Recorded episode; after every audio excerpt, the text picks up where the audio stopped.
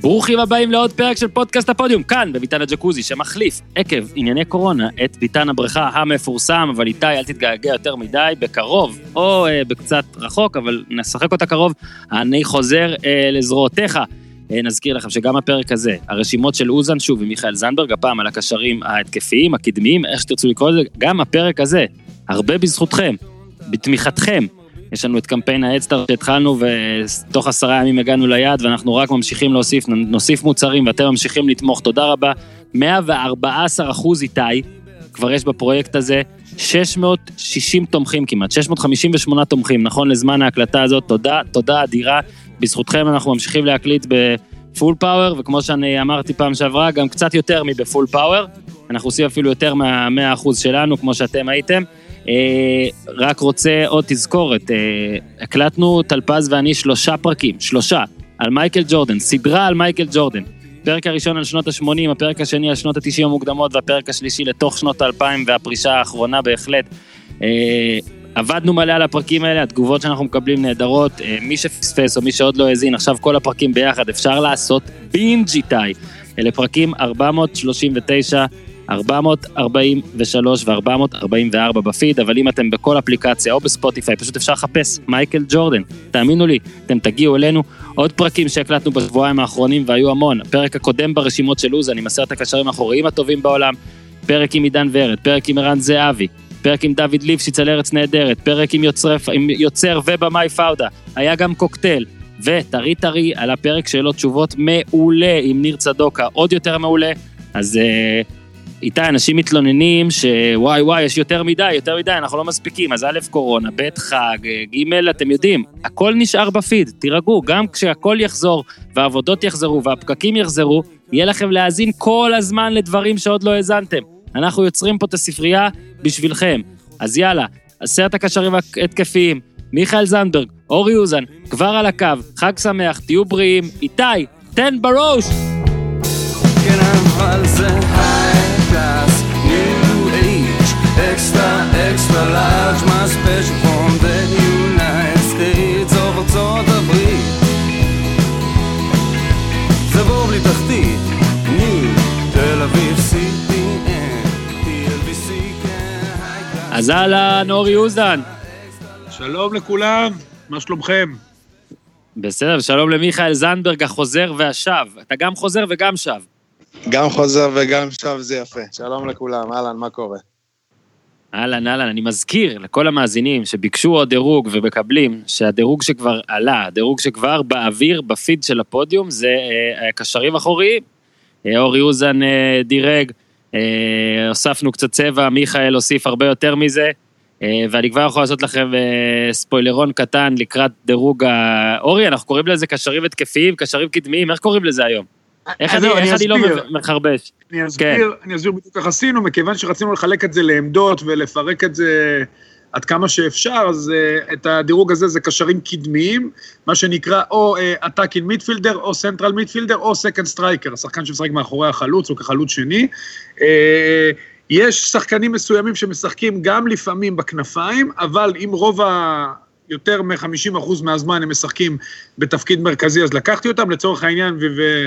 נחשוף אתכם לוויכוח, או ל... לא ויכוח אפילו, לשיחה שהייתה לי עם מיכאל אה, כשהעברתי לו את הדירוג, אז אה, דיברנו על פאולו דיבאלה, ופאולו דיבאלה אה, לצורך העניין משחק רוב הזמן second striker, רוב מוחלט מהזמן, הוא משחק גם בכנף, לעומת שחקן אחר שנמצא פה בדירוג, ואנחנו נגיע אליו, שמשחק גם כקשר קדמי וגם כחלוץ נסוג, אבל הוא משחק כקשר קדמי או מרכזי יותר מ-50% מהמשחקים, ולכן הוא פה, ודיבאלה uh, הוא לא יהיה בדירוג הבא שלי, אבל הוא, אה, הוא, היה, הוא, הוא נלקח בחשבון בדירוג אה, של החלוצים והשחקני התקפה, שזה דירוג אה, שנעשה אותו בהמשך. אז בגלל שאתה אומר את זה וחושף שהוא לא יהיה, למרות שאפשר להתווכח על זה בדירוג הבא גם, אבל דרך אגב, אפשר, ראיתי... אפשר, גם, אפשר גם לציין שאתה רצית שאני אהיה קצת טיזר, ולא היית צריך, אתה יודע, אבל שיהיה קצת עניין, שנעשה אקשן, וזה בקשה כן, ממך. כן, כן, בוא, בוא רק נגיד שקודם שלחת לי את הדירוג ואז החמאתי לך על הפרובוקציות, ואתה, זה רוח המפקד כבר, אורי, אני אפילו לא חייב להגיד לך, אבל ברור, צריך להתווכח. יש תיאור. בלי קשר, בלי קשר שזה, שדעות זה דבר טוב, בגלל זה אתם אוהבים את זה. אגב, בגלל זה אנשים כבר חיכו, רצינו לתת את הדירוג הזה כבר שבוע שעבר, אילוצי הקלטה, חגים, בלאגנים, מועדים, אבל uh, אנחנו נדרג את כל העמדות, אל תדאגו. Uh, ואורי, זו הבחירה שלו. Uh, מיכאל ואני מתווכחים איתו גם בזמן הפרק, ואתם, מן הסתם, אני מבקש ורוצה שתיתנו את שלכם, uh, כמו שביקשנו אז, uh, אז תיתנו גם, אם אתם רוצים, כדי לא להסתבך, את הפודיום שלכם, נגיד רק שלושה, top שלוש בעמדה של הקשרי קדמיים, תתווכחו עם אורי, תתווכחו עם מיכאל, זה מבורך.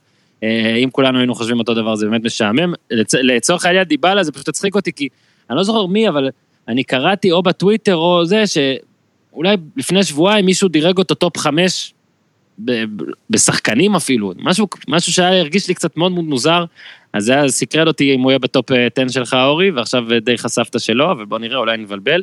אז אני רוצה רק לפני שמתחילים, ועוד כמו פעם שעברה, אנחנו לא מבטיחים, אנחנו עוד נשאל את, אה, נתקיל את מיכאל עם שאלות קריירה בזמן הפרקים והכל, אבל אה, אולי תספרו קצת על שינויי עמדות, מאיך שאתם התחלתם לשחק, או אפילו כשהייתם יותר צעירים מזה, ובשנים האחרונות, אני חושב שסילבס אמר לי בפרק של הפודקאסט, שככל שחולף הזמן, העמדות משתנות, ואפילו הרבה הרבה שחקנים גם נהיים פתאום לא תלויים עמדה, משחקים בכמה עמדות בזמן משחק, מן הסתם יש הרבה מאמנים שמשנים מערכים בזמן משחק, ולכן כל, יש הרבה שחקנים שבאותו משחק משחקים בכמה עמדות, אבל אה, בכלל, יש המון המון המון שינויים, והוויכוח על דיבלה לא בסתם, זה, זה בכלל בעמדות התקפיות, יש המון המון המון הגדרות לשחקנים, לתפקידים.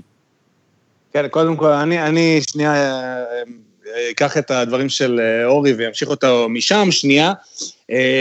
קודם כל, באמת, מה שאתה אומר, אורן, זה נכון, אני חושב שבכלל, הדבר הכי מרכזי בכדורגל, ודיברנו על זה גם בשיחה הקודמת, שבאמת הדברים, הם השתנו, הם, זאת אומרת, נהיו לא, לא מקובעים. אם בשנות ה-50, 60 או לא יודע, לפני זה, הכל היה מאוד, היה מגן ימני ומגן שמאלי וקשר אחורי ו, וחלוץ מרכזי, וגם על פי זה נתנו להם את המספרים שלהם, אז הכל הכל אה, עם הזמן היטשטש.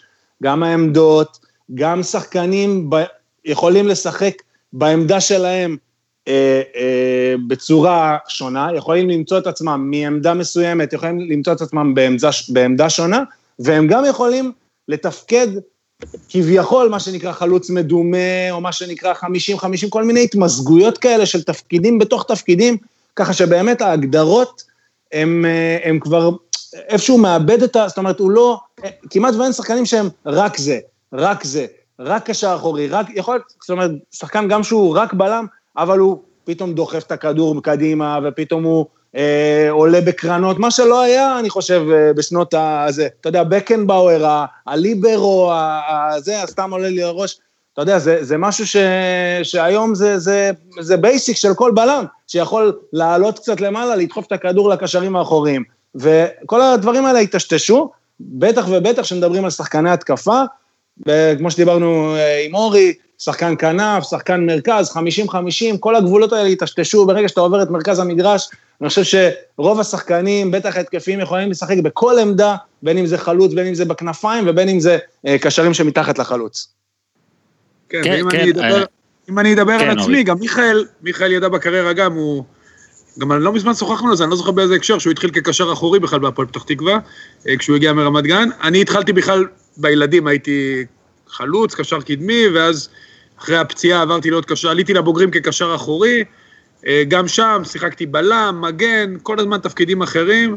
אה, כמו שמיכאל אמר, הכדורגל השתנה, אה, זה התחיל בכלל, אתה יודע, בתקופת מיכאלס עם הכדורגל הטוטאלי של הולנד, שהיה מלא תפקידים, ואז עברו הרבה שנים, את אריגו סאקי עם היהלום, ואז הגיע גוארדיולה ולקח את זה ממש לאקסטרים, מה שהוא עשה, לקח את קרויף לאקסטרים, עם מסי כחלוץ מדומה וכנפיים ש... אה, תופסים את הקווים וקשרים שכל הזמן מחליפים מקום ובלמים שיוצאים קדימה, דיברנו על פרנקי מה שהוא עשה עם לאם גם היה לו, יש לו כל כן, מיני... כן, פיליפ אה, לאם, המגנים שנכנסים לאמצע, דיוויד אלאבה, ודיברנו על אה, פרנקי דיון, כשלקח את תפקיד הקשר האחורי, פתאום הוא בא לקבל כדור חמש ומתחיל לרוץ איתו באייקס ולעבור את כולם. הכדורגל הפך להרבה יותר דינמי. אני מציע לאנשים לראות, אתה יודע, מדברים הרבה על כדורגל של פעם ותפקידים, אני מציע באמת, יש עכשיו הרבה זמן פנוי, כל יום זה כמו אתמול, אתה קם לאותם ימים כל הזמן. אז אני מציע לכם לגוון את הימים ולראות סתם ביוטיוב, תראו את גמר 1970, אה, ותראו איך המשחק הזה נראה, אפשר לרשום ביוטיוב, יש משחק שלם, וזה לא כדורגל, זה לא אותו דבר בכלל. לא יודע אם היה שם תפקידים, דרך אגב, לדעתי כולם הסתובבו שם במגרש, וזה נחשב לאחד המשחקים האיקונים של כל הזמנים של גביע העולם. כן. אז תראו כמה הכדורגל השתנה, גם מבחינת תפקידים, גם מבחינת, כמובן, המרווחים במגרש, והתנועה, וההגנה, ותבינו למה התפקידים היום הרבה יותר מטושטשים, זאת אומרת, השחקנים הרבה יותר גמישים מבחינת תפקיד, כמו שמיכאל ציין, ויכולים לשחק בכמה עמדות ובכמה פוזיציות, והרבה יותר חשוב העמידה הקבוצתית והמרחק בין החוליות מאשר התפקיד הספציפי של שחקן מסוים. אז בואו באמת, עכשיו בהמשך אנחנו לזה, מתחילים... אני רק אה, אספר שנייה כן. סיפור אה, קטן, סיפור יאללה. אה, אישי, אנקדוטה. אה, שומי, שהיה מאמן שלי, דיברנו עליו נראה לי גם בפודקאסט הקודם או מתישהו, אז אה, הוא אימן אותי אולי הכי הרבה שנים אה, בקריירה, וכל הזמן הוא אוהב לספר סיפורים על עצמו, וכמובן, כבודו במקומו מונח, והוא היה שחקן גדול, וזה, וכל הזמן הייתי אומר, הייתי מתווכח איתו, הייתי אומר, היית, היית משחק בהליכה, אתם לא הייתם משחקים וזה. הוא אמר לי, אני הייתי ככה והייתי ככה, ואז איזה פעם אחת יצא לי לראות אה, בגולד או במשהו כזה, באיזה יום אה, משועמם, ראיתי את אה, איזשהו משחק של נבחרת ישראל שהוא דיבר עליו ב-1970 במונדיאל, שנבחרת ישראל אה, עלתה, וראיתי את המשחק, או חלקים ממנו, או משהו כזה, ואני רואה אותו קשר במרכז, לא יוצא מהעיגול של האמצע, פשוט, במשך 90 דקות, או 70 דקות, או כל פעם שראיתי, ואז באתי אליו למחרת, אמרתי לו, שומי, שיחקת, לא יצאת מהעיגול של האמצע. והוא התחיל לריב איתי, ודיברנו, התחלנו לריב כאילו על הכדורגל של אז לעומת היום, וכל מיני כאלה. אז אה, כמו שאורי אומר, תראו את אה, גמר 70 ולא יודע מה, ותבינו מה ההבדלים בין הכדורגל של אז להיום. תשמע, אני אומר לך שזה בכל הענפים, אה, יש המון ויכוחים, וברוב הענפים, בוא נגיד הקבוצתיים, ולא רק בארץ כמובן, הדור, הדור ככל שאתה יודע, עובר דור, הדור הקודם אומר שאצלם היה הכי טוב, תראה פה, תראה פה.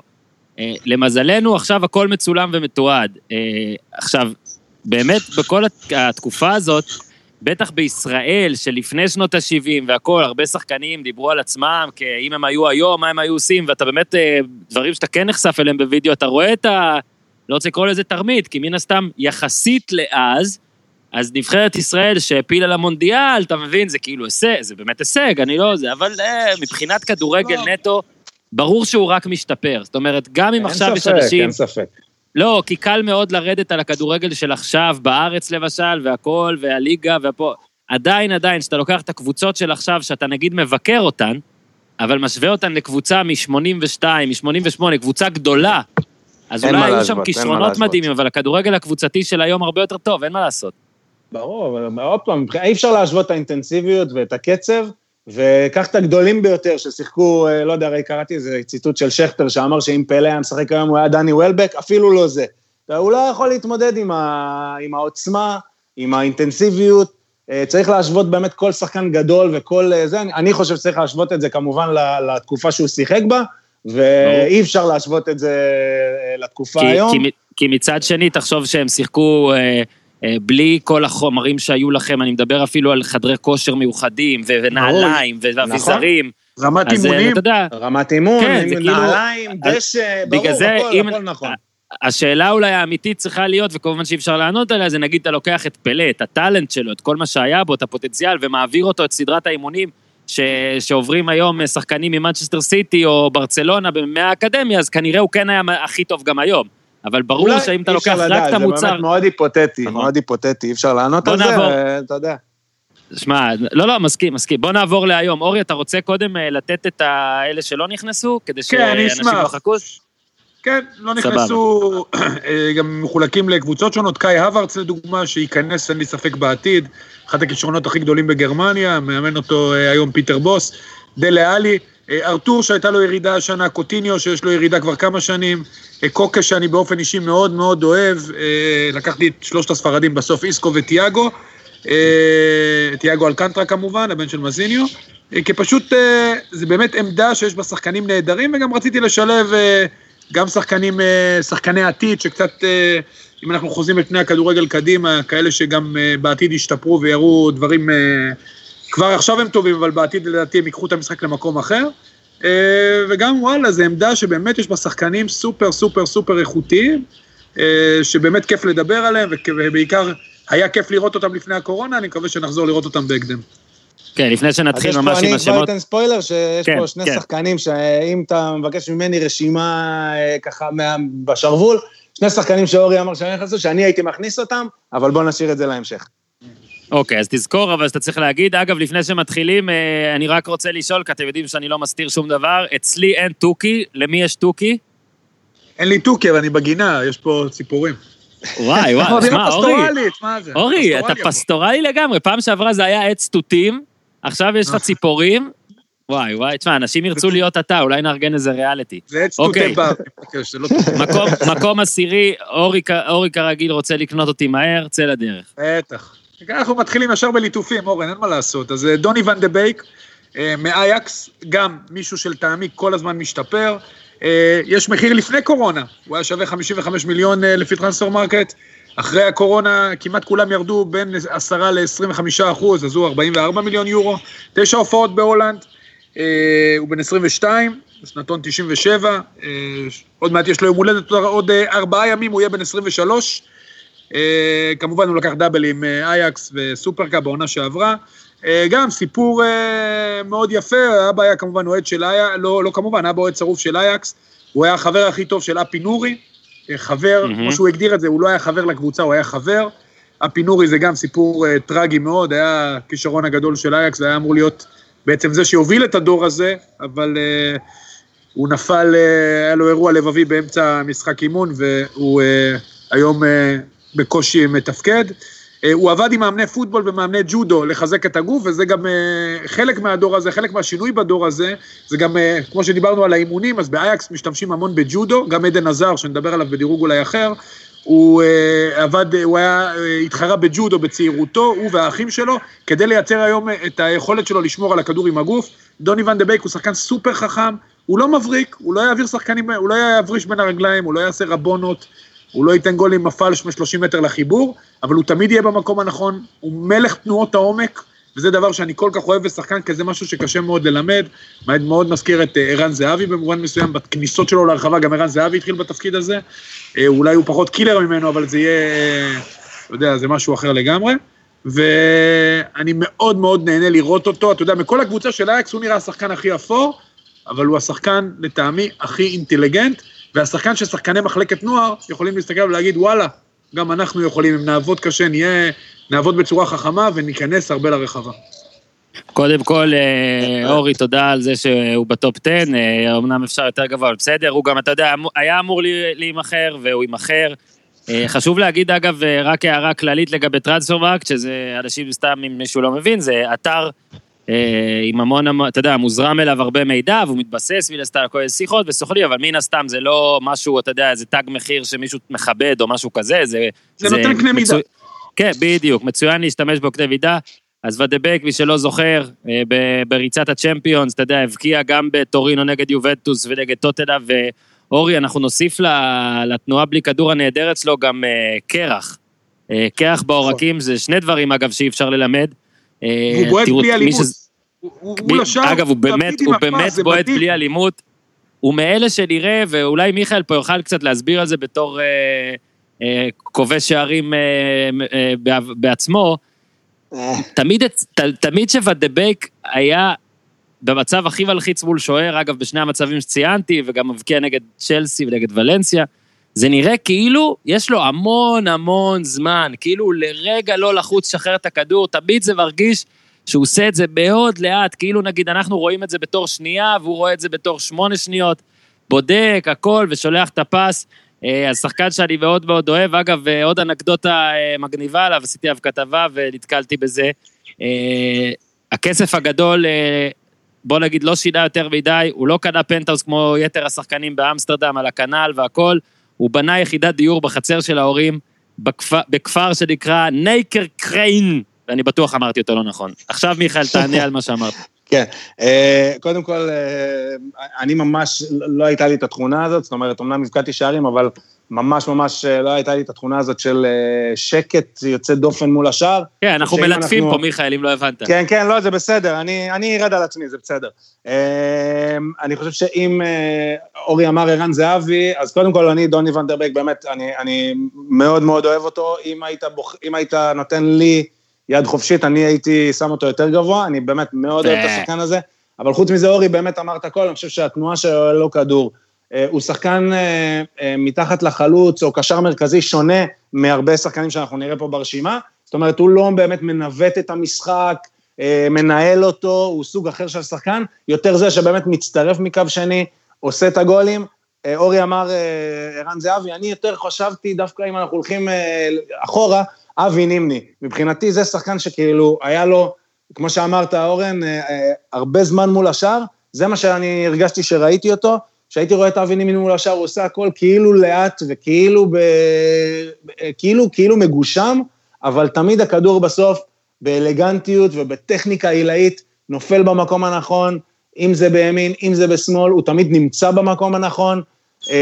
זה באמת יכולת שממש, זה לא שבלתי, אי אפשר ללמד את הדבר הזה, זה איזשהו חוש לשערים ולהימצא במקום הנכון, אבל מה שכן יש לו מבחינת אינטליגנציה זה החללים שהוא מוצא, כל הזמן מגיע בין הקווים, כל הזמן מגיע למקום הזה ב-16 שהכדור נופל לשם, וזה באמת אי אפשר ללמד את זה, שחקן סופר אינטליגנט, שאני באמת מאוד מאוד אוהב, והשקט הזה מול השער זה משהו שפשוט תענוג לראות את זה. כן, ואני באמת מאמין ש... שוב, גם, אגב, זה יהיה מעניין מאוד עם עניין הקורונה, אתה יודע, הוא מוריד מחירים, הוא מן הסתם גם פוגע בקבוצות, מה הוא יעשה על העברות אה, שהיו אמורות לקרות, אה, ובמקרה הזה ודבק זה יהיה מאוד מעניין לראות. אה, אורי, אנחנו מתקדמים למקום תשיעי, עם מישהו כן. שכמה אנשים שאלו למה הוא לא היה ברשימה הקודמת, ועכשיו הם יבינו שפשוט אורי רואה בו משהו... דחפתי אותו קדימה. כן? כן. לא אני, זידן, זידן דוחף אותו קדימה, קוראים לו הציפור הקטנה, אל פחריטו בספרדית, פדריקו ולוורדה, שעשה התקדמות באמת חריגה תחת זידן, לפני הקורונה הוא היה שווה 60 מיליון, היום 54, יחסית ירד קצת. כמובן נבחרת אורוגוואי, 20 הופעות, בן, בן 21, ביולי יהיה בן 22, הוא התחיל בפניירול, הספיק לקחת אליפות באורוגוואי, הוא אלוף עולם לקבוצות כמובן עם ריאל מדריד וסופר קאפ ספרדי. דרך אגב, הוא יצא בגיל 17 לארסנל, ונגר לא אהב אותו, אתה יודע, ונגר בשנים האחרונות אה, פחות הלך לו, אבל זה לא רק באשמתו, אבל זה לא רק באשמתו, כי זה, אה, ולוורדה הוא סיפור מאוד יפה על, על אה, התפתחות של שחקן, השחקנים מתפתחים באופן שונה, יש כאלה שבהתחלה הם גדולים ופיזיים, ואז הם אחר כך משנים תפקיד ככל שהם עולים בגיל, ויש כאלה שרזים ומתפספסים, ויש הרבה כאלה בכדורגל הישראלי, אני ואתה עשינו פודקאסט עם דולב חזיזה, שסיפר שהוא היה מאוד מאוד צנום, ולא התקל, ובסוף ד, דרך נופה מקבוצות, ובסוף דרך נס ציונה הגיע לליגת העל, אז הנה, גם ולוורדה לא התקבל לארסנל, כי הוא היה מאוד מאוד צנום, ובין גיל 16 ל-19 הוא קיבל תוכנית מיוחדת בפניירו להעלאת מסת שריר, עלה 12, 16 קילו, בעיקר מסת שריר, הוא גם גבה בתקופה הזאת, והוא שחקן כל כך פיזי ואינטנסיבי, יכול לשחק גם כקשר ימני ב-4-4-2, זידן משחק איתו ככה, מצטרף מצוין, יש לו כוח אדיר, הוא רץ 11 עד 13 קילומטר למשחק, מחלץ כדורים, וגם לפעמים עושה את הדברים המלוכלכים, כמו שהוא עשה מול אתלטיקו, שצריך כדי לעזור לקבוצה, אם צריך לעצור שחקן בדרך לשער דקה מעל 18, אז הוא יעשה את זה למורטה. הוא באמת, הדור הבא של השחקנים, כשחקנים כאלה עוצמות, גם פיזיות וגם כניסות לעומק, מחלץ כדורים, באמת שחקן טוטאלי לחלוטין, הגנה, התקפה, קשר מרכזי אידיאלי, הוא יזוז בסוף לאמצע, יהיה 50-50, מהטובים לדעתי הוא כל פעם משתבח, מהטובים שיהיו, וזה גם זמן להגיד מילה על אורוגוואי, שלושה וחצי מיליון תושבים, וזה פשוט לא נגמר השחקנים, זה עולים ועולים ומשתפרים ועוד יותר טובים ועוד יותר טובים, פשוט תופעה שבלתי תיאמן, וולברדה הוא מה שנקרא נציג של הדור הבא, שסוארס וקוואני כבר מעל גיל 30, אז הוא הכוכב הבא של נבחרת אורוגוואי. אגב, לפני שמיכאל ממשיך, שני דברים, אז הוא גם התחיל כחלוץ, אני זוכר שקראתי בכתבה שהופמן, כתבה טובה שהופמן עשה עליו, אז זה בטוח עוזר לכל אלה שאתה יודע, משנים תפקיד ועדיין צריכים להיות טובים בהתקפה. דבר אחד, כי הזכרת את הקטע על אורוגוואי, מאז שאני נולדתי, יש את הקטע הזה על אורוגוואי שאומרים שלושי, שלושה וחצי מיליון אה, תושבים והכול. אולי כמו שבסין אז, עשו כל משפחה, הרי בסין בגלל ריבוי אוכלוסייה, היה קטע של, אתה יודע, אפשר רק ילד אחד. בוא נגיד שאם אתה עושה ילד שני, אז אני לא רוצה פה להאשים את המשטר בדברים שהוא לא עשה, אבל במינימום הפלה, במקסימום אחרי. אולי באורוגוואי כל ילד שלא, כל ילד שלא נולד עם גנים של כדורגלן, פשוט עושים לו את אותו דבר כדי לשמור על שלושה וחצי מיליון, אבל שכולם כדורגלנים, כי חלאס, תקשיב, הם לא מתרבים. כולם שם כדורגלנים, הם נשארים על הדבר הזה. ועדת חקירה לאורוגוואי, מיכאל, תמשיך. כן, אני, יופי של בחירה, אורי, אני חושב שהוא באמת אה, הנציג של הדור הבא, בכלל של הכדורגל הבא, אינטנסיבי, זה שעובד על כל המגרש, גם הגנה, גם התקפה, פשוט עושה הכל על המגרש, לא פלא שזידן באמת אה, הזניק אותו גם, אה, גם ל-11 שלו, וגם דחף אותו קצת יותר קדימה, כנראה שבאמת הוא ראה את היכולות הטכניות וההתקפיות שלו, אולי זכר לזה שהוא היה באמת בתפקוד יותר קדמי.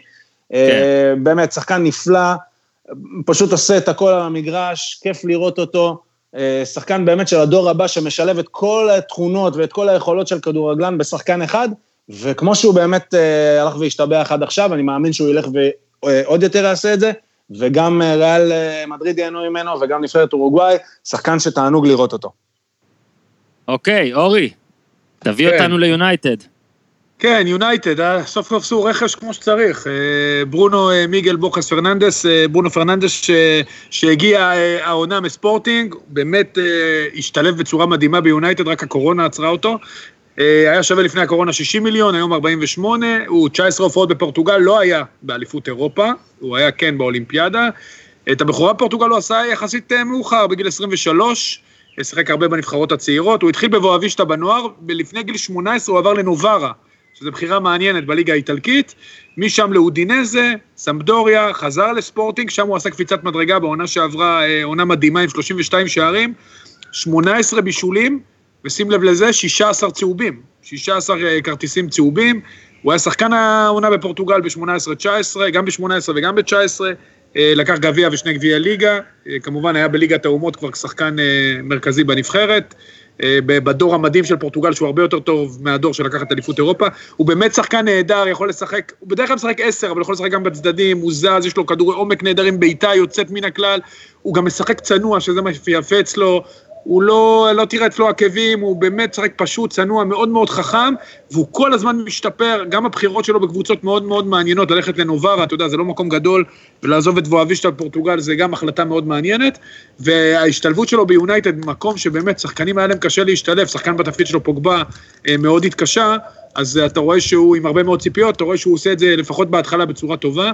יש לו נגיעה נהדרת בכדור, אתה רואה שפורטוגל כל הזמן משתפרת ומגדלת עוד ועוד שחקנים. אני מאוד אוהב לראות אותו, ואני חושב שזה אחת הרכישות הכי טובות של יונייטד בשנים האחרונות, והיא תרוויח ממנו המון ברגע שנחזור לשחק כדורגל. כן, מיכאל, ויאפ אה, סתם כן. אה, השווה אותו, השווה אותו לסקולס, וגם אגב, אתה יכול לתת דעתך על ההשוואה הזאת, יותר או פחות, אבל עצם זה שמזכירים לפחות שם כזה, אולי סוף סוף הם בדרך. איתו לפחות. אה, כן, שמע, אני קודם כל סקולס מבחינתי באמת אה, סופר סופר שחקן, אני חושב שעוד עדיין לא צריך להגיד אותו, למרות שאני מאוד אוהב את אה, פרננדס, שהוא באמת שחקן אדיר, אלגנטי. הוא בניגוד לדוני ונדר בייק, שאמרנו שהוא זה שמגיע מאחורה ונכנס לרחבה וכאלה, הוא כזה שמנהל את המשחק, מסדר אותו, ימין, שמאל, הוא פשוט השתלב ביונייטד בצורה כל כך טבעית, וגם לא, זאת אומרת, לא, הוא לא כופה, מה שאורי אומר מבחינת כדורגל צנוע, הוא לא כופה את עצמו על המשחק.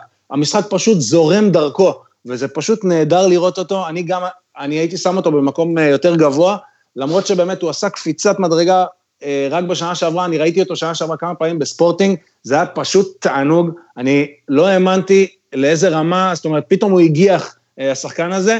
לא, אני מודה, לא, לא ראיתי אותו לפני זה, אבל אה, ברגע שראיתי אותו אז עקבתי אחריו, ופשוט ראיתי אותו רק מתקדם ומתקדם, העונה שלו בספורטינג הייתה פשוט פנומנלית, ויחד עם זה ההתקדמות שלו גם, גם בנבחרת פורטוגל, ופחדתי קצת האמת מהמעבר שלו למנצ'סטר יונייטד, כי חשבתי ש...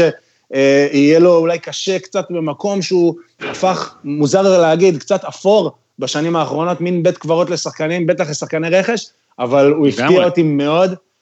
והוא פשוט השתלב שם בצורה יוצאת דופן, פשוט מנצ'סטר יונייטד נהייתה מקבוצה שלא כיף לראות אותה לקבוצה שכיף לראות אותה, וזה מהפך מטורף.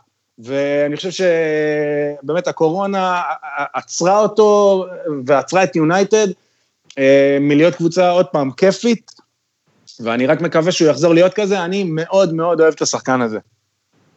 כן, אתה יודע, גם לפעמים אה, זה מצחיק שנגיד בקטע של יונייטד, כמו שאמרת, בין כבר עוד שחקנים, אגב, זה באמת נכון, זה, אין איך לעדן את זה.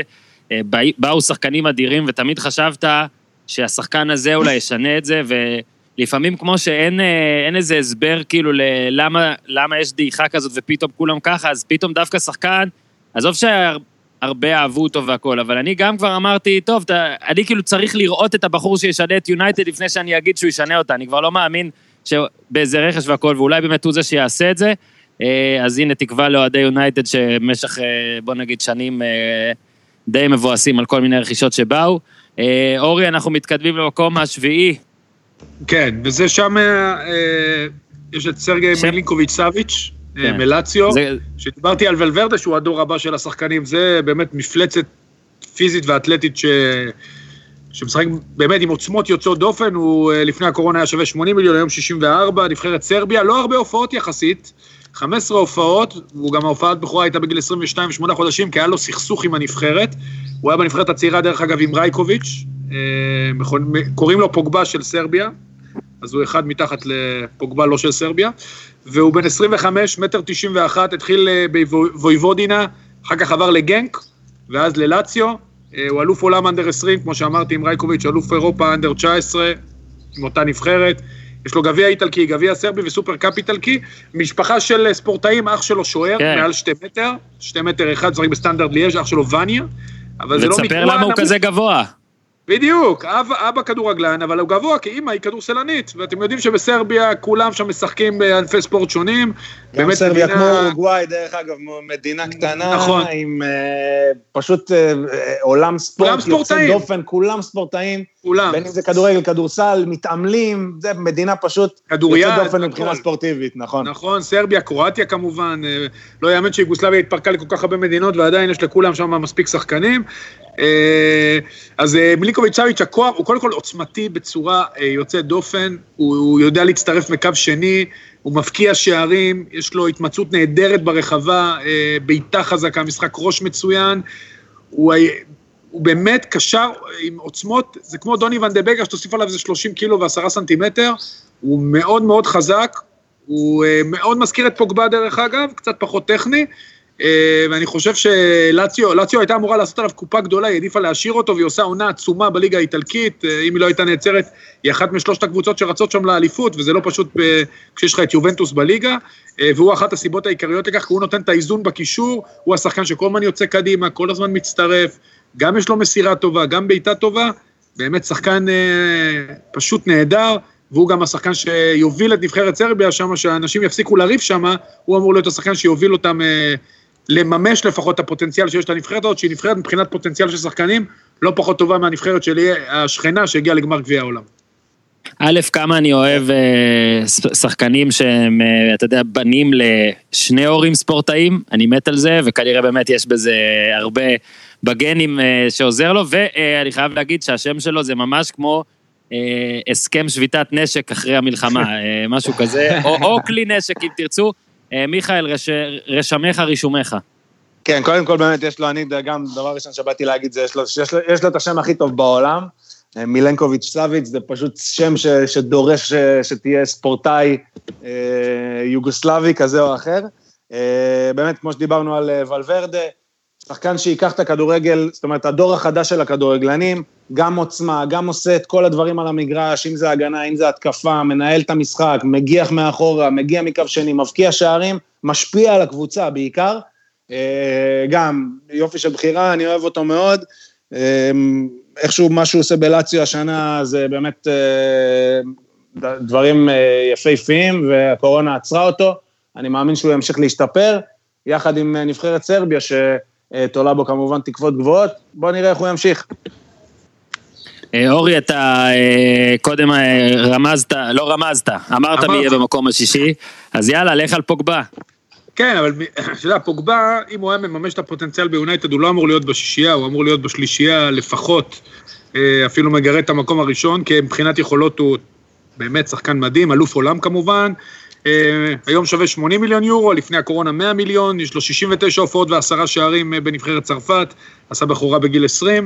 הוא כבר בן 27, לא ילד, התחיל בלהאבר, הלך ליונייטד, היה שם בנוער, אפילו שיחק שבעה משחקים, לא חתם על חוזה, הלך ליובנטוס ואז יונייטד קנו אותו חזרה ב-105 מיליון יורו, הוא אלוף עולם, כמובן, הוא היה אלוף עולם ומצטיין של הטורניר של ה under 20 ב-2013, אה, זכה עם צרפת כמובן, ארבע אליפויות, איטליה, שני גביעים, שני סופרקאפ, ולקח ביונייטד רק תואר אחד, וזה, אה, הוא היה השחקן היקר בעולם, וזה לא משהו מבחינתו, בטח במטרות שהוא הציב. הוא מוסלמי, הוא יליד פריז, יש לו אימא מקונגו ואבא מגינאה, שני אחים שלו הם, יש לו שני אחים תאומים של כדורגלנים, אחד מהם אפילו בא פה להיבחן, פלורנטין ומתיאס, הם נולדו בגינאה בכלל. אה, הוא שבר את השיא של, אה, השיא שלו נשבר על ידי שיא העברות. תשמע, הוא שחקן שמבחינת יכולות הוא מדהים, הוא יש לו, זה, הוא גבוה וטכני ויודע להצטרף ובועט עונשין מצוין ומוסר טוב ומשחק ראש טוב ובצרפת שזכו בגביע העולם הוא היה שחקן ששיחק ליד, אה, ששיחק כקשר האחורי השני וכל פעם הצטרף והיה באמת איזן שם את המשחק אבל ביונייטד דברים לא מתחברים לו, הוא חזר לשם עם הרבה תקווה, בכל זאת הוא גדל שם, הגיע בגיל צעיר ולא קיבל את ההזדמנות, חזר להזדמנות שנייה, אבל דברים פחות מסתדרים. אני חושב שדווקא ההוא שדירגנו, שאמרנו על המקום השמיני, פרננדס, ברגע שפוגבה יחזור מהפציעה ויצטרף אליו, אני חושב שזה מה שיכול לשחרר אותו, כי זה יגרום לו לנהל את המשחק אולי קצת פחות, אבל כן להביא את התכונות הטובות שלו, שזה הצטרפות וגם משחק הגנה מצוין, אה, ולהביא את ה... ולעזור ליונייטד להיות אפילו עוד יותר טובה מאז שפרננדס הגיע, להרים אותה עוד מדרגה. ואולי להיות השחקן, הכינור השני, כי הכינור הראשון ביונייטד, זה שמוביל, היה לו מאוד קשה, אולי כשני, הוא באמת יממש את הפוטנציאל, כי יש לו באמת יכולות יוצאות דופן. לא, מיכאל, אני חושב שאת השאלה שצריך להפנות אליך זה באמת מסוף דבריו של אורי, אתה יודע, אולי אפילו גם מההתחלה. פוגבה באמת אחד שאולי הרבה אנשים ישימו אותו בפוטנציאל או בשיא כמקום אחד, מקום ראשון, שני בדירוג הזה. מה, איך אתה מסביר נגיד את מה שקרה ביונייטד? עד כמה זה אופי או חיבור למועדון או מאמנים שלא התאימו לו? אני, אני בדיוק אה, מה שאני בא להגיד, כמובן שעל היכולות שלו אין, אין עוררין. אני פה מכניס גם את הדעה האישית שלי שלא קשורה לכדורגל, לא מתחבר אליו, אני לא, לא יודע, משהו בו מפריע לי, וזה, גם, לא יודע אם זה באופי, לא יודע אם זה, תמיד נראה לי שהוא אה, מעדיף את טובתו האישית על פני הקבוצתית, ואני באופן כללי ובגדול לא אוהב שחקנים כאלה. כמובן שעוד פעם, אין, אין ויכוח שהוא היה, שהוא היה טוב ביובנטוס ובנבחרת צרפת, הוא היה בין הטובים בעולם, אם לא הכי טוב. אבל אה, לא הפתיע אותי בכלל שהוא לא השתלב ביונייטד, ריבים עם מוריניו וריבים עם הקהל וכל הזמן, אה, כל הזמן עניינים איתו. השנים, אני כבר לא זוכר מתי ראיתי אותו משחק כדורגל טוב. אני לא זוכר, כאילו, מתי ראיתי אותו ואמרתי, אה, הנה השחקן שאנחנו מכירים ואוהבים ו- ו- ואהבנו לראות אותו. אה, אם היית צריך ככה, אם היית מכוון לי אקדח לרקה, אני הייתי שם אותו מחוץ לעשירייה, ורק משום שהוא לא יודע מה, מעצבן אותי בשנים האחרונות, יכול להיות שזה לא קשור לכדורגל, ובגלל זה הבעיה פה בדירוגים היא באמת, הפן האישי פה אולי קצת משתלט גם עליי, אני מודה, אבל uh, אני לא זוכר מתי ראיתי אותו טוב, ויכול להיות שאולי הוא צריך לעבור לקבוצה אחרת, או באמת, כמו שאורי אומר, יכול להיות שהוא יחזור והוא יראה שיש אה, איזשהו בעל הבית חדש על המגרש, או שהוא יצטרף אליו ויהיה ממש טוב, או שהוא לא יוכל לעמוד בזה ויעזוב. משהו צריך לקרות שם, זה לא יכול אה, להימשך כמו שזה נמשך עכשיו. מאוד מעניין לראות מה הדרך שלו תהיה הלאה. אני מסכים עם מיכאל לגבי, מסכים איתו כן. לגבי מה שהוא אומר על פוגבה, אז כאילו הדירוג הוא יותר פוטנציאלי, כי יש בו, באמת יש לו הכל. ובמונדיאל זה היה באמת הטורניר האחרון שראית כמה הוא, כמה הוא טוב שהוא משחק צנוע, כי הוא לא היה צריך נכון. לעשות את הדברים מקדימה. היה לפניו את גריזמן ששיחק חלוץ שני, כמובן הם בפה שזה תופעת טבע, ואז הוא היה צריך ליד קנטה, רק אתה יודע, לעשות את המעברים, אה, להשתלט, לשלוט בקצב המשחק ולעשות דברים, אתה יודע, פשוטים. ברגע שהוא הגיע ליונייטד כ... אתה יודע, כסוס הראשי, כשחקן נכון, שמוביל, נכון מאוד. שמה, שמה משהו לא יסתדר, אז בגלל זה אני אומר, אולי... יכול להיות שהוא לא השחקן הזה, אורי, אתה יודע, באמת, יכול להיות, יכול להיות, נכון. שכאילו, הוא לא צריך לנגן את הכינור הראשון. הוא לא צריך. וגם ביובה, הרי הוא לא היה הכינור הראשון ביובה, הוא היה חלק נכון. משלים, הוא היה חלק משלים הכי טוב בעולם.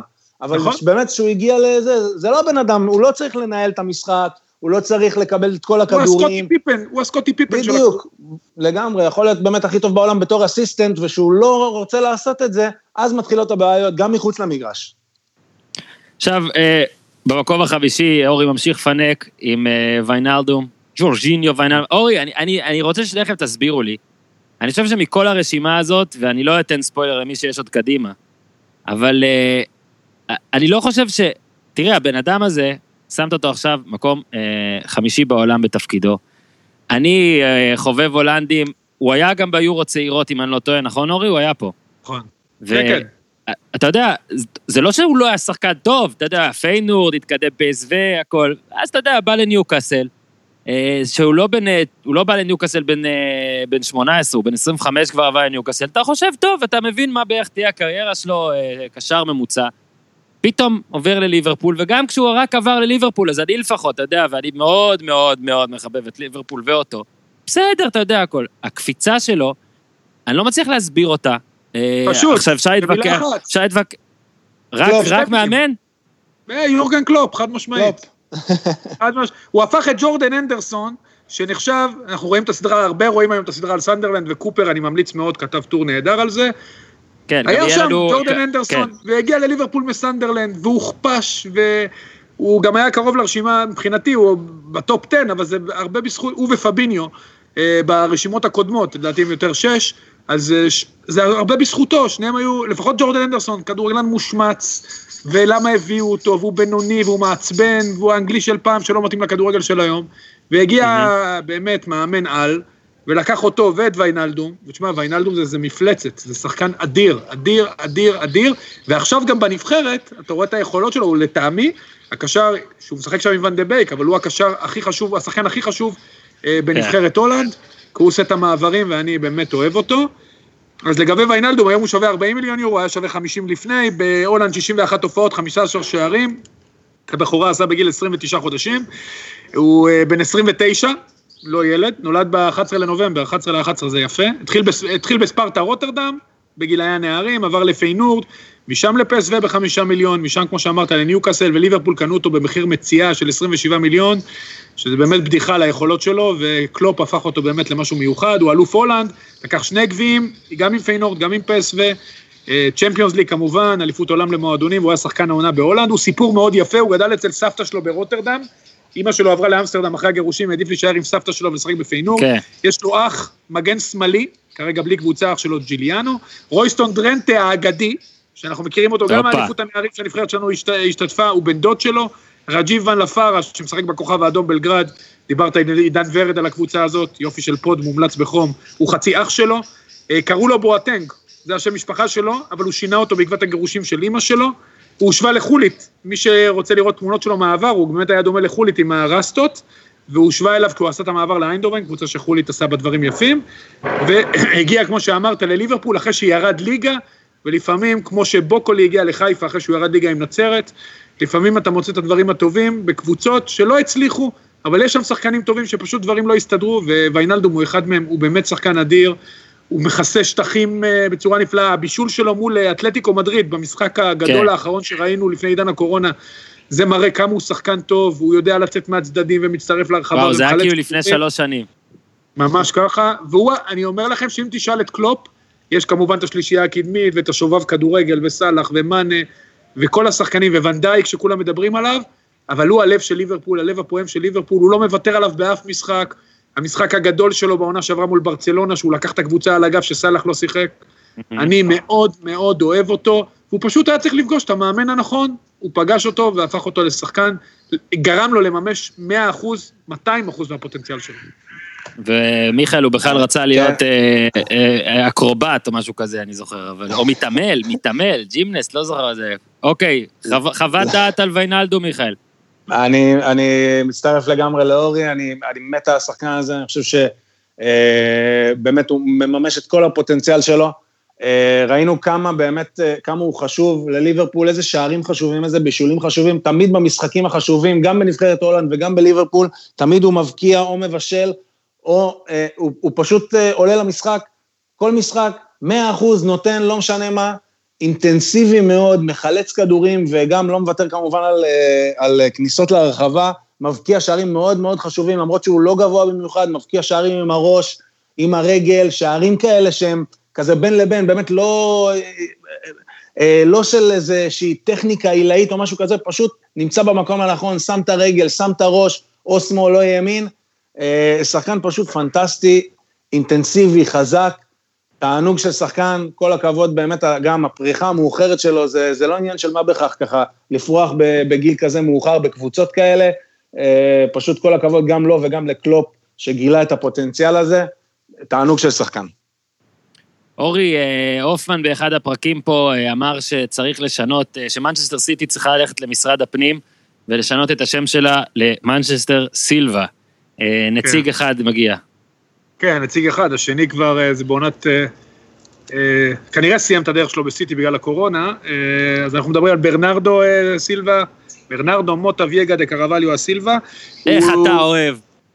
אני הבאתי שמות מלאים, מה אתה חושב? הוא אה, רק בן 25. אורי, בוא נוסיף לך שני שמות גם, אחרי, אחרי הפרק הזה צריך להוסיף לך שני שמות גם באמצע. בקושי יש לי שתי שמות. אה, הוא בן 25, מטר 73, קטן, 43 אה, הופעות בפורטוגל, שישה שערים, עשתה בחורה בגיל 20 וחצי, היום 80 מיליון יורו שווה, יש לו שתי אליפות אנגליה כמובן, הוא לקח טראבל בפורטוגל, הוא היה שחקן סגל, דרך אגב, 31 דקות בכל העונה, בבנפיקה. לקח אליפות צרפת עם מונקו בעונה האדירה של מונקו, גביע אנגלי, שלושה גביע ליגה, לקח את ליגת האומות כשחקן מרכזי, אולי הסיידקיק הראשי של קריסטיאנו רונלדו. אה, הוא כמובן, הוא אה, מעריץ את רוי קושטה, הוא גדל בבנפיקה, לא מפתיע, הוא התפתח גם הוא, התפתח מאוחר פיזית. אה, הוא מעריץ את דוד סילבה, הוא, קונה, הוא, הוא כונה מסיזיניו, אפשר להבין מאיפה זה, אבל הוא מעדיף שישבו אותו לדוד סילבה. זה דרך אגב חלק מהוויכוחים על התפקיד. הוא רוצה להיות דוד סילבה, שדוד סילבה יעזוב, שמאלי כמובן. הסוכן שלו זה ג'ורג'ה מנדס, הידוע לטובה או לשמצה, תלוי את מי אתה שואל. אה, הוא למד בבית ספר לאנגלית אה, בליסבון, בגלל זה הוא יודע אנגלית כל כך טוב. אה, ובדודה שלו היא מגנה ימנית בסיטי ובנבחרת פורטוגל, אושרת עיני, הנה גם פה הכנסתי כדורגל נשים, לא יודע איך עשיתי את זה, מטילדה פידלגו. היא משחקת מדינה ימנית. חשבתי שחשפת שזאת אושרת עיני בהתחלה, בסדר. לא, לא, אושרת עיני בדודה של ברנרדו סילבה. לא רק הורים, יש לפעמים גם בני דודים, בנות דודות שמשחקות כדורגל, כאילו גנטית זה לא רק עובר ב... אתה יודע, בין האחים, בין ההורים, לפעמים זה גם עובר אה, בדודה. אני, אני באמת, זה אחד השחקנים שהכי כיף לראות, לא מפסיק לרוץ. Uh, הפריצה האדירה שלו תחת ג'רדים במונקו הייתה uh, נפלאה, סיטי לקחה אותו, הוא שחקן תפור על גוארדיולה, זה בדיוק השחקנים שהוא אוהב, שמשחקים בכמה תפקידים, שניצחו את ריאל מדריד בחוץ בצ'מפיונס, הוא שיחק חלוץ מדומה, אה, משחק בקווים, משחק בעיקר באמצע, כמו שאמרתי, הוא רוצה להיות דוד סילבה, כשדוד סילבה יעזוב ויתפנו הדקות שלו, אז אה, פודן וברנרדו אה, יקבלו, אני מאמין, נתחים משמעותיים בדקות האלה. זה שחקן שבאמת תענוג לראות, יצא לי לראות אותו גם לייב, גם במונדיאל וגם במשחק של פורטוגל מול איטליה, זה באמת פשוט כיף לראות אותו, הוא חכם נורא, רגל שמאל נהדרת, מוסר, מפרגן. באמת כל מה שאפשר בשחקן כדורגל, ופורטוגל היא באמת אימפריה של אה, כדורגל, מגדלת המון שחקנים, ובכלל, שחקנים uh, קטנים, שמאליים, uh, חכמים, זה נכס, יש את הגדול מכולם, וברנרדו באמת, שרונלדו יזוז הצידה מתישהו, בגיל 45 הוא יפרוש, אז ברנרדו זה השחקן המוביל של נבחרת פורטוגל, הוא שחקן אדיר. קודם כל אל תספיד את קריסטיאנו כל כך מוקדם, אני לא בטוח שהוא יגיע 45 ויפרוש. אני חושב שמה שמדהים בו, או מה שממש מיוחד ב, ב, בסילבה זה שהוא גם מדהים על, על שטח קטן, זאת אומרת, אה, אני מפציר בכם לרוץ, טוויטר, אה, יוטיוב, תקישו את השם, יש אה, כל מיני מקבצים של השתחררויות שלו בין שניים, שלושה שחקנים, וגם כשהוא רוצה, נתת את הקטע על השמאלית עם סירה מצד לצד, מאוד מדויק, וכשיש לך את שתי התכונות האלה ביחד, אז שמע, מאוד קשה לעצור את זה, כי אתה לא יכול להיות מוכן לכל האופציות. מיכאל. כן, רגע, שנייה, לפני שאני אדבר עליו שנייה, אורי, הזכרת על זה, איפה דוד סילבה באמת בדירוג? דוד סילבה לא בדירוג, הוא, הוא היה בדירוג אם זה היה לפני שנה, הוא העונה כבר אה, אוקיי, קצת פחות טוב. אוקיי, אז הנה אורן ביקשת איפה זה, אני מבחינתי, יאללה, מיכאל. היה חסר לי שם איזה משהו. איפה דוד סילבה? איפה אהוב ליבי? לא. חולה עליו. גם אני חולה עליו. נדבר על זה בפודקאסט אחר. אה, בקיצור, ברנרדו סילבה, דרך אגב, המשחק שאורי דיבר עליו, אה, פורטוגל נגד איטליה, אז היינו ביחד וראינו אותו. נכון.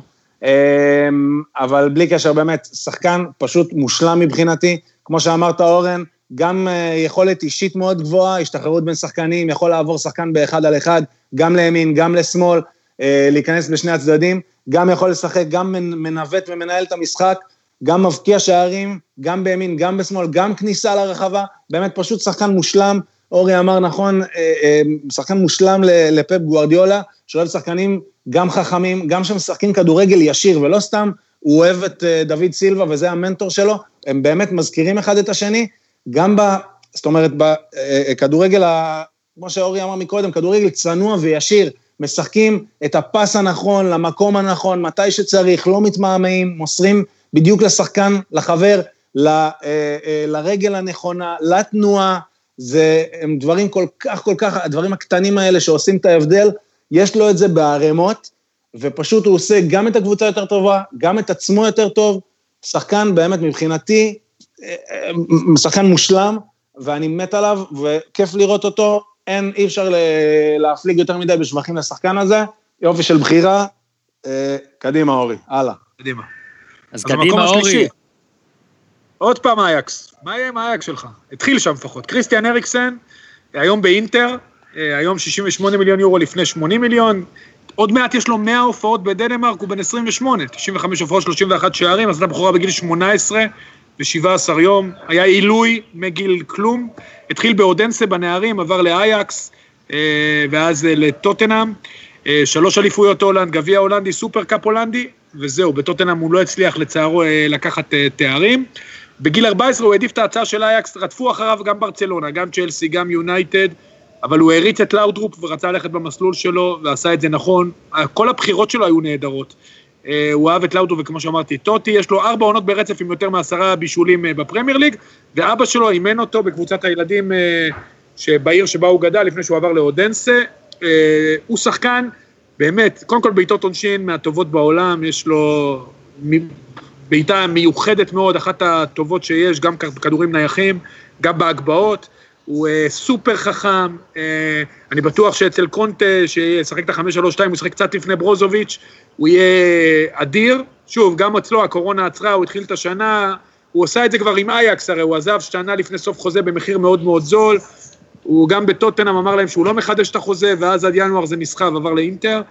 שחקן כל כך חכם, שבאמת כל כך כיף לראות אותו משחק כדורגל, אצל פוצ'טינו הוא היה אדיר, היה אחת הסיבות להצלחה הפנומנלית של טוטנאם, והוא גם אחת הסיבות לנפילה הגדולה של טוטנאם השנה, כי השנה, ברגע שהוא לא חידש חוזה והוא היה כזה on and off, גם אה, טוטנאם צנחה יחד איתו, רכש נהדר של אינטר, אה, אני ממש מחכה לראות אותו בליגה האיטלקית, מתמודד שם עם האינטנסיביות והמשחק הקצת שונה, והבחירות שלו והחוכמה שלו, גם בבחירה של הקבוצות, זה משהו שצריך לראות וללמוד, שחקן פשוט אדיר. ממש אוהב אותו, המספרים שלו מטריפים ומטורפים, ותמיד מרגיש לי שהוא מוסר ובועט עם, אה, עם מחוגה, או אני לא יודע מה, משהו שת... זה תמיד מרגיש מאוד מאוד מאוד מדויק, לפעמים יותר מדי מדויק. מיכאל. כן, אה, גם עוד שחקן שאני מאוד אוהב, אולי השחקן הכי אלגנטי ברשימה הזאת, אה, רגל ימין ורגל שמאל, פשוט מושלמות, מחלק כדורים, אולי קצת, קצת יותר עדין מהרבה שחקנים שנמצאים ברשימה כן. הזאת. אבל, ובגלל זה באמת הבחירה באינטר היא מאוד מעניינת. ראיתי אותו לפני הקורונה כמה פעמים באינטר, עושה רושם שבאמת הם ממש גם, הוא השתלב שם טוב מאוד, הם מבינים איזה שחקן הגיע להם לידיים. אני רואה שכל אה, השחקנים מחפשים אותו, זאת אומרת, הוא אה, הבחירה הראשונה לתת את הפס, יודעים שהכדור שיגיע אליו, הוא יגיע למקום נכון ולמקום מסוכן. כמובן, אה, כמו שאורי אמר, בעיטות חופשיות ומצבים נייחים זה משהו שהוא בונוס לכל שחקן, אה, לטעמי עזב את טוטנאם, אה, כמו שגם אורי אמר, באיחור קצת, זאת אומרת, כל הסאגה הזאת, כל שנה עם החוזה וכן לחדש ולא לחדש, אז פגעה בו. השנה האחרונה שלו הייתה פחות, הרבה פחות טובה. אני חושב שהראש שלו כבר אה, לא היה שם, אני חושב שהוא היה צריך לעזוב הרבה יותר מוקדם, כבר הוא בן 27, 8, כמה אורי?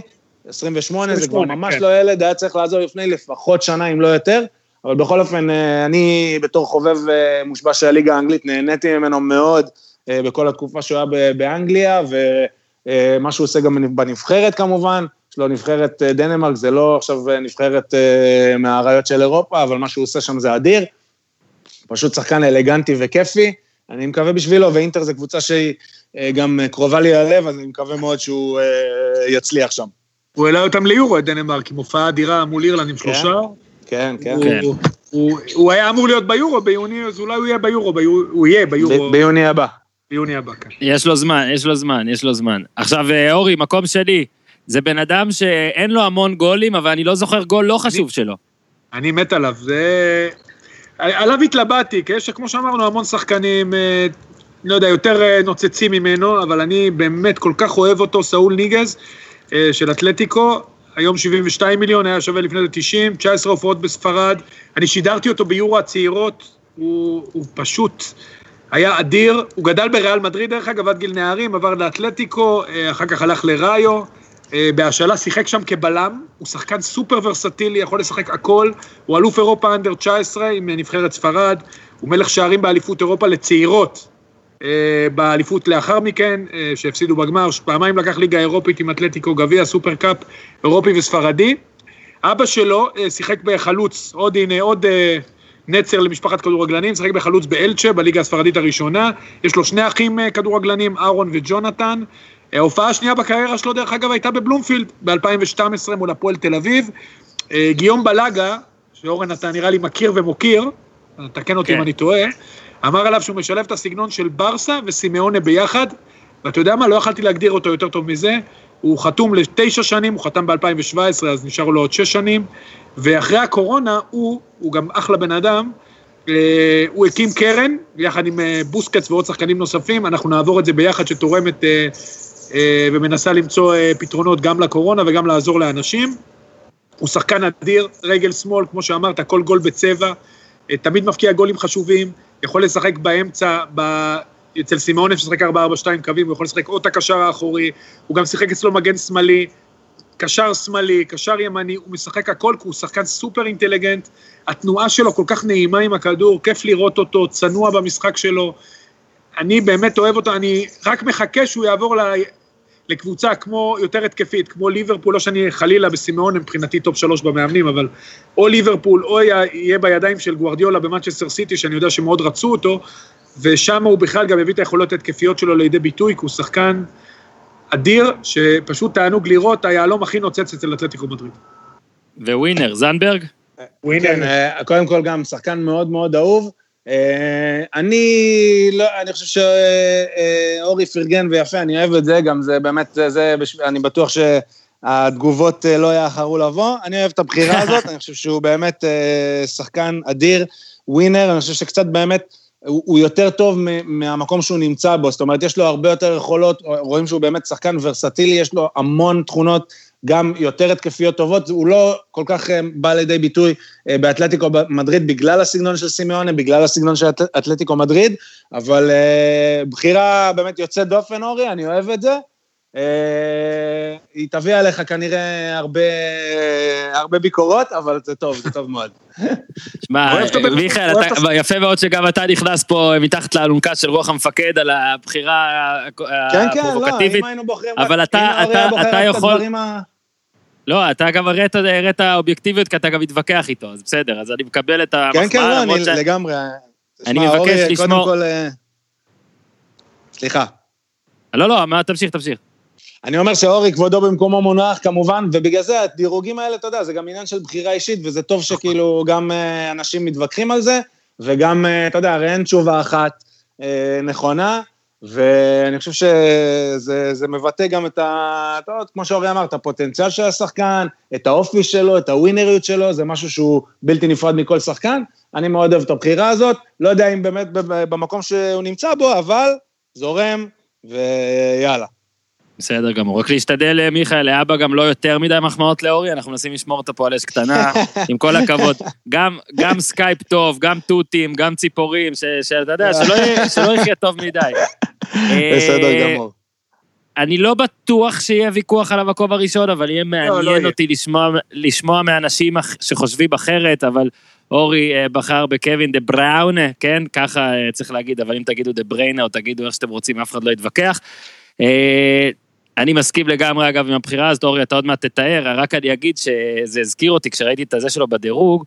אה, אולי זה אחד הבכירים שאי פעם אה, ראיינתי, הצלחתי, אה, השגנו אותו בטלפון ב-2015, לפני שהם באו לישראל זה היה, או לפני שהם אירחו את ישראל, לא זוכר למה, אבל אני זוכר ששאלתי אותו, אז הוא היה בוולפסבורג, אורי, והוא היה בצ'לסי. קודם, נכון? כן, כן, כן, ואני זוכר ששאלתי, כן, הוא שאל ונקנה. כן, אבל זה מאוד דומה לעוד כמה שחקנים, אתה יודע, אפשר להסתכל סך, דברים, אתה יודע, מגיע לצ'לסי, לא כך הסתדרו והכל, וזזים, אה, אני לא יודע אם צריך לקרוא לזה לג אחורה, כי מבחינת השחקנים הזה להתקדם, אבל תחשוב שאז, עוד כשהוא היה בוולסבורג, הוא אמר לי שזאת הייתה תמיכה, זאת הייתה החלטה טריוויאלית עבורו. זאת אומרת, אה, וולפסבורג דווקא, הוא אומר שכולם המליצו לו לעבור לשם, ו... זה היה, ראיינתי אותו ביום שהתפרסמו ידיעות, אני לא יודע אם אתם זוכרים, שביירן רוצים אותו ממש חזק, בסוף זה, אתה יודע, קרו דברים אחרים, אבל מדהים, הוא היה אז רק בן 23, אה, לא פחד, ידע שהוא יגיע אה, לרמות הגבוהות, ו... שמע, לראות אותו, ושוב, אני לא אה, שיחקתי כדורגל, לא אימנתי כדורגל, הוא באמת הדבר הכי קרוב, לפחות בעמדה הזאת, להיות החבילה המושלמת. נראה, אה, נראה אולי, אה, לפני שאתה רואה אותו זז, מין חלבי ומגושם, אבל גם השליטה וגם הבעיטות והמסירות, ובעיקר אולי ראיית המשחק, אה, שמע, מקום אחד מבחינתי אבסולוטי לגמרי. אני חושב שבכל הדירוגים זה הדירוג הכי קל, הראשון, כי הוא באמת הקשר המושלם מבחינתי, הכי טוב בעולם. Uh, כמובן סיטי, היום 120 מיליון יורו, היה שווה 150, גם בהפרש עצום מכולם. 74 הופעות בבלגיה, 19 שערים, שם הוא משחק תפקיד קצת יותר אחורי. Uh, במונדיאל, ב-5-2-3 ששיחק, הוא שיחק את הקשר ליד ויצל. אה, ואחר כך חלוץ מדומה מול ברזיל באחד המשחקים הכי גדולים אה, שהיו אי פעם. כמו שאמרנו, התחיל בגנק, הריץ את אליניב ברדה, האבא שלו סיפר שקווין עלה לבוגרים כל הזמן אליה, אליה, אליה, אליה. נכון. אה, וזה אמיתי, זה לא איזה משהו לא, גחמתי שלו. הוא, הוא שיחק גם עם ברק יצחקי, אם אני לא טועה, אבל ברדה זה באמת... ברדה היה אליל בגנק, ובאמת כן. הלך איתו. סיפור מאוד מעניין, אמרת גנק, צ'לסי, אמרנו ברמן הורשל, וולסבורג ואז סיטי, 76 מיליון, יש לו המון, יש לו תארים גם בבלגיה, גם באנגליה, גם בגרמניה. אה, הוא היה שחקן העונה בגרמניה ובאנגליה. אה, אליל ילדותו היה מייקל אורן, הוא התחיל בגנט, עבר בגיל 14 לגנק, בסיבה, אפרופו מה שדיברת, היה לו קשה לקבל מרות. הוא היה שחקן שלא היה מקשיב למאמן ועושה מה שהוא רוצה, והיה לו מאוד קשה זה אה, להסתדר בתוך קבוצה.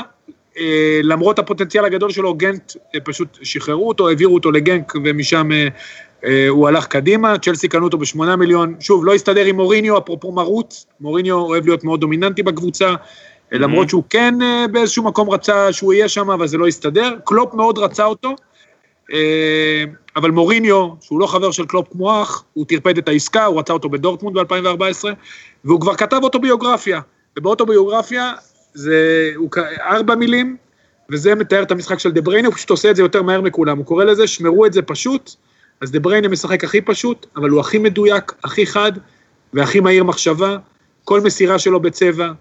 אה, נראה גם אחלה בחור דרך אגב, אה, לפחות מבחינת כל ה... הוא ברשתות החברתיות, כל הזמן מראה דברים. הוא, יש לו בעיטה חריגה, מסירה חריגה, והוא הבסיס שעליו הציר של גוורדיולה אה, זז, ובעונה החלומית, אה, האליפות הראשונה של צ'לסי, של מנצ'סטר סיטי, הוא היה, אני חושב שזה היה זו הייתה העונה הכי טובה של קשר באנגליה. שאני זוכר, אה, הוא באמת שחקן שפשוט כיף לראות וללמוד ממנו, איכויות יוצאות מן הכלל. אה, אני חושב שזו הבחירה, הבחירה בלתי מעוררת השער הכי טובה. זהו, מיכאל, אני רוצה שתתווכח, אני לא בטוח שאתה יכול. לא, אין, לא, ממש לא, לא יכול, לא רוצה, לא מוכן, לא מעוניין. אה, בלי, בלי שום ספק, אני חושב ש... באמת אמרתם הכל, פשוט uh, קשר המושלם, אין, אין, אין מה להגיד, עושה הכל אינטנסיבי, אגרסיבי, התקפי, הגנתי, מחלץ, רואה משחק, מפנה את עצמו, בועט לשער, ימין, שמאל, בעיטות חופשיות, במצבים נייחים, מבקיע שערים, מבשל, ראיית משחק, הכל, באמת, כל מה שאתה רוצה משחקן כדורגל, אה, ועושה את זה באמת גם במין אה, אלגנטיות כזאת, פשוט שאני, אה, הרבה פעמים אתה, אתה יודע, כמו ש... הרבה פעמים כמו שמסי mm-hmm. מוסר איזשהו, איזושהי מסירה, או צ'אבי בזמנו היה, והיית אומר, וואו, מה, איך הוא ראה את זה, מה, זה, זה כזה, זה ברמות האלה, זה ברמה באמת הכי גבוהה שיש, בטח בשנים האחרונות. אין מה להגיד, קשר מספר אחד, בהפרש מכולם, ו... רק להגיד תודה שיצא לנו לראות את השחקן הזה. כן, ומיכאל, לפני שאנחנו מסיימים, אז אה, אז שאלנו אותך את זה קודם, וזה, בוא נראה עכשיו אם אה, נגיד רשימה של התפקיד הזה, של הקשר הקדמי, התקפי, בוא נגיד בגבולות ההגדרה של אורי לרשימה הזאת, אם אתה צריך לפרגן נגיד לשלושה ששיחקת איתם, אה, לא חייבים להיות ישראלים אגב, מי, מי ברשימה, בטופ, איך שאתה זה, ובלי הפחד של אם אני שוכח מישהו. אני נותן לך עכשיו פס על התקלה ולכן מותר לך לשכוח אנשים. אוקיי, אוקיי, בסדר, בסדר. וואו, זה באמת התקלה. אבל דבר ראשון, שחקן שעולה לי לראש, הראשון, אה, בואו נגיע שנייה לזה, השחקן הראשון שעולה לי לראש בתור השחקן הכי, מתחת לחלוץ הכי טוב ששיחקתי איתו, זה אנש דמירוביץ'. לא יודע אם אנשים מכירים אותו, הפועל פתח תקווה, הוא הגיע, הזר, אה, היה סרבי, בוסני, סליחה. כן. אה, בוסני, אנש דמירוביץ', שחקן באמת סופר שחקן, אה, מין שחקנים של פעם, כזה עומד באמצע, מחלק כדורים, חכם, מבקיע, שחקן אדיר, אחרי זה הוא גם עבר לקריית שמונה, אבל היה לו בעיות של שתייה וכאלה, אה, לא יודע מה קורה איתו עכשיו, אבל... אה, שלא נבדוק, אתה אומר. כן, כנראה, כנראה. Uh, אני לא יודע, עוד פעם, לא, לא יודע מיקום או משהו כזה, אבל באמת אחד השחקנים uh, שהיה לי הכי כיף לשחק איתם. שני, אני אבחר את פרליה, uh, גם שחקן כל כך חכם ואלגנטי וטכני, uh, עושה פשוט את השחקנים שלידו הכי טובים ויותר טובים, וגם כמובן מבקיע שערים, בועט בימין, בשמאל, שחקן כל כך חכם ואלגנטי שהיה לי מאוד מאוד מאוד כיף אה, לשחק לצידו. אה, עוד שחקן, אני אבחר ישראלי, אה, למרות ששיחקתי כאילו, אתה יודע, שיחקתי, שיחקתי גם עם ברקוביץ', גם עם אה, כאלה, אבל אני לא יכול להגיד ששיחקתי עם ברקוביץ' בשיא שלו, אז אה, אני ככה, זה ברור שזה היה השחקן המרכז, לא יודע, הקשר ה... מתחת לחלוץ נראה לי האולטימטיבי הישראלי, אבל אה, אם אורי מרשה לי בהגדרת התפקיד, אני אבחר את עידן טל. בהחלט. אה, מין שחקן 50, הוא הקדים את זמנו, זאת אומרת, את התפקיד 50-50 מבחינתי, המציא את התפקיד הזה. גם שחקן אחד האינטנסיביים שיש, טכני, אה, קר רוח, אגרסיבי, ווינר, אה, באמת, אחד השחקנים הישראלים מבחינתי הטובים ביותר, והיה לי גם את העונג ו- ואת הכיף הגדול גדול לשחק אה, לצידו ואיתו. אה, אז הנה, ככה, קחו שלושה שחקנים מהעבר ומההווה שלי שהיו, נראה לי שזו רשימה נחמדה. אחלה רשימה, אני אמשיך. מאוד. מיכאל, אמר שם- אמרת משפט אחד מאוד יפה, עושה את אלה שלצידו יותר טובים. אני חושב שכל השחקנים שציינו, בטח בטופ, הם עושים, בטופ של הרשימה עושים את השחקנים שלצידם יותר טובים, זה התפקיד של קשר. קשר נכון. אמור לעשות את כל אלה שלידו יותר טובים, גם אם זה בהגנה, לעזור להגנה, לחלץ כדורים, אמרת את זה על דה בריינה, זה נכון, וגם בהתקפה כמובן לחלק, למסור, וגם להבקיע.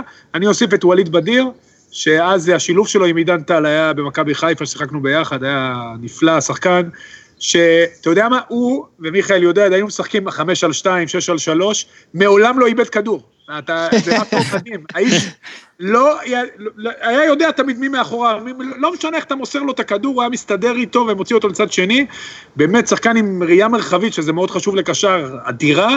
בסוף הקריירה ירד מדרגה כמובן בהפועל תל אביב לעמדת הבלם, הוא התחיל גם חלוץ, בלם, שחקן כל כך חכם ווליד, שגם חלק איתנו, איתי ועם מיכאל, נסיעות רבות אה, מהמרכז לחיפה.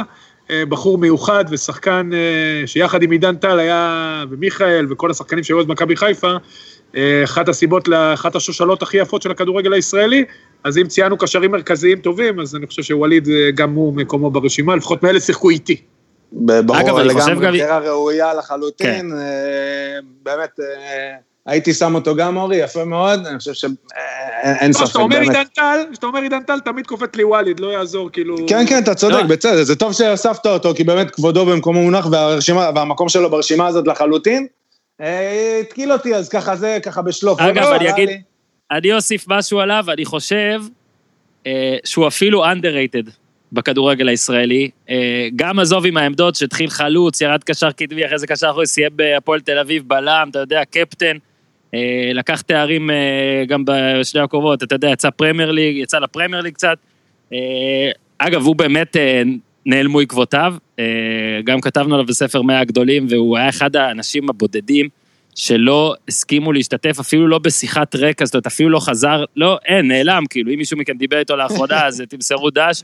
אני, אני לא חושב שראיתי אותו אפילו מאז שהוא פרש, כאילו מאז שהוא עזב אה, כמאמן, אה, אני אפילו לא יודע אם הוא חזר לגור בארץ, עבר ללונדון, היו שמועות על הכל, אם אתם יודעים, תשתפו, אבל באמת, שחקן אדיר במגוון עמדות, שהקריירה שלו לא, אה, בוא נגיד, סירבה להיגמר. רציתי לשאול בגלל ויכוחים על עמדות, רק דבר אחד, שזה יכול להיות אולי פתח גם לדירוגים הבאים שנעשה, מה יניב קטן היה? אתם אנשי כדורגל. מה העמדה של יניב קטן, האמיתית, אם יש כזאת? second striker שמע, לטעמי. כן, אני חושב שהוא, אם אנחנו מדברים על זה, זה forward, הוא בשלישייה הקדמית. נכון. זה לגמרי, הוא יכול לשחק גם חלוץ, גם מתחת לחלוץ, גם כנף שמאל וגם כנף ימין. זה בדיוק כמו ש... אה, לא, דיברנו על דיבאלה. נכון.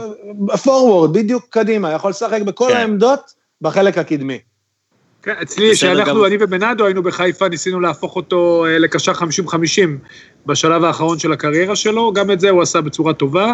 אה, ואצל רוני לוי, בעונות הגדולות, הוא שיחק שחקן חופשי מאחורי קולאוטי, ובעונה, האליפות השנייה, הוא היה אדיר. אני חושב שההופעה שלו במחצית הראשונה מול רוזנבורג, הייתה אחת ההופעות הכי מרשימות של אה, שחקן ישראלי אי פעם, הוא לקח את הקבוצה על הגב, הוא היה פשוט מרכיב שחקנים ודוהר, מיכאל בטוח זוכר את זה בדיוק כמוני. כן. אה, הייתה לו אז עונה אדירה, משם הוא הלך לווסטהאם, חזר, אבל אה, אני מסכים עם כל מה שמיכאל אמר. אחד מהשחקני החלק הקדמי, קצת בימין, קצת בשמאל, ולפעמים גם מאחורי החלוץ. אז גם אם נזכיר אנחנו מדברים לכם, על פוטנציאל, כן. אני חושב שהוא אחד הפוטנציאל, הוא, הוא, מבחינת פוטנציאל הוא אולי אחד הכי מרשימים, גם שחקן אה, שעושה הכל בהתקפה, ממש יכול לעשות הכל, בעיטה מרחוק, אולי לא היה מספיק נכנס להרחבה, אברהם גרנט ניסה לעבוד על זה אה, הרבה איתו, לא אהב להיכנס להרחבה, אבל באמת חוץ מזה עשה הרבה והכל, אה, עוצמות אדירות, יכול לשחק בכל העמדות, אה, שחקן פשוט אדיר. אז זה, זה באמת הזמן. קודם כל, תודה מיכאל שוב על הדירוג הזה. אנחנו בהתחלה חשבנו שנשתמש לך בשני דירוגים מתוך הש... אורי, יש לנו שש רשימות? יש לנו... ארבע, חמש, כן. חשבנו רק, תראה, שמע, עשית עבודה טובה מדי, יש סיכוי שתקבל טלפון אה, נוסף, אז תהיה מוכן. אז תודה על זה. אני מוכן, אה, אני מוכן תמיד, הרשימות של... בכיף. תודה על הרשימות. אני מזכיר לכם שמי שעוד לא שמע, עוד לא האזין לפרק הקודם של הרשימות של אוזן, זה היה גם עם מיכאל, עשרת הקשרים האחוריים הטובים בעולם כיום. אך זאת ההזדמנות גם, שלחתם פודיומים, תמשיכו לשלוח, אז פודיום, זאת אומרת, שלושת הקשרים הקדמיים, התקפיים, מרכזיים, איך שאורי רוצה, הטובים, אגב הדירוג הזה, כן, תנו את השלישייה שלכם. אה, מזכיר שבשבועיים האחרונים, תשמע, לא להעיר, תראו כמה הקלטנו, ערן זהבי, עידן ורד, פרק הקודם עם אוזן וזנדברג, שלושה פרקים על מייקל ג'ורדן, כל מי שאוהב אותו, להאזין, דוד ליפשיץ היה, אה, אלפאודה, מיכאל, יש לך המון דברים להשלים, ופרק אחרון שעלה עם אה, ניר צדוק. אה, שוב, מיכאל, תודה רבה, המשך חג שמח. אורי. תהיו בריאים. תודה רבה לכם. אה, שמח, תותים. שמרו על עצמכם. שמרו על עצמכם ושמרו שמרו על... אה, איך, איך ביבי אמר? אהבה זה ריחוק, חבר'ה, אהבה זה ריחוק. אז עד כאן הפעם, תעשו. טוב. יאללה, תודה.